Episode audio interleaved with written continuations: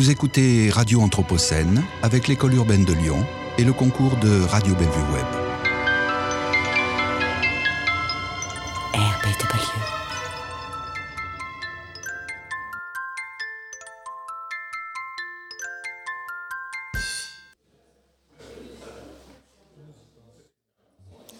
Nous y pensons souvent, sans forcément comprendre pourquoi. C'est ainsi, tout simplement, c'est un sujet qui vient un jour à l'esprit, puis qui revient comme une pensée récurrente. Une question restait sans réponse. Est-ce qu'il pourrait avoir, est-ce qu'il pourrait y avoir dans les dinosaures en plastique que nous offrons à nos petits-neveux des morceaux issus des véritables dinosaures, c'est-à-dire en quelque sorte de leurs lointains ancêtres? Chères auditrices, chers auditeurs, vous écoutez, faute de mieux, une chronique de Yendera Kratokville sur Radio Anthropocène. Aujourd'hui consacrée à la question troublante du devenir et de la métamorphose dont nous découvrons à l'ère de la grande accélération des aspects toujours nouveaux. La scène est très ordinaire.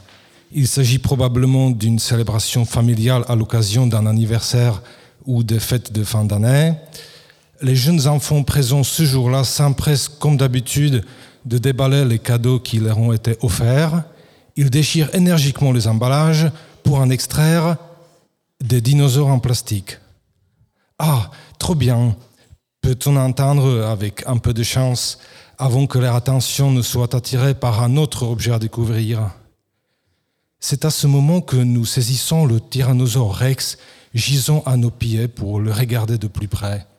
Il a cette facture douteuse de tous les jouets en plastique pas trop onéreux, cette finition imparfaite laissant apparaître les traces de fabrication à la chaîne, les traces du moule dans lequel on a injecté du plastique, qui devient ainsi une sorte de chair d'un être nouveau, qui se retrouvera peut-être très bientôt au milieu d'un paysage imaginaire aux côtés des figurines de Star Wars et de voitures de police de New York.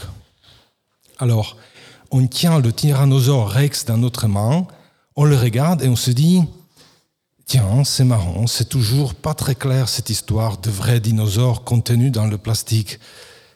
Et euh, on ne peut pas s'empêcher de sentir qu'il y a quelque chose de suspect là-dedans, quelque chose d'énigmatique. Parce qu'on se doute bien que la proportion de vrais dinosaures dans le pétrole doit être négligeable, mais il se pourrait néanmoins qu'il y ait vraiment quelques molécules, quelques atomes qui faisaient jadis partie du corps d'un colosse de plusieurs tonnes qui se promenait sur un continent qui n'existe plus depuis longtemps.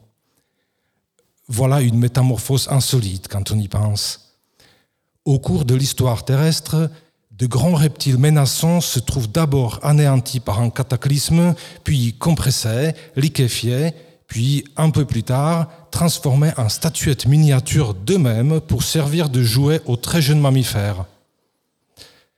Voilà donc une métamorphose insolite, presque cruelle, comme si le destin avait un sens de l'humour caustique, ravageur. Nous sommes bien loin des métamorphoses des divinités qui peuplent nos mythologies humaines.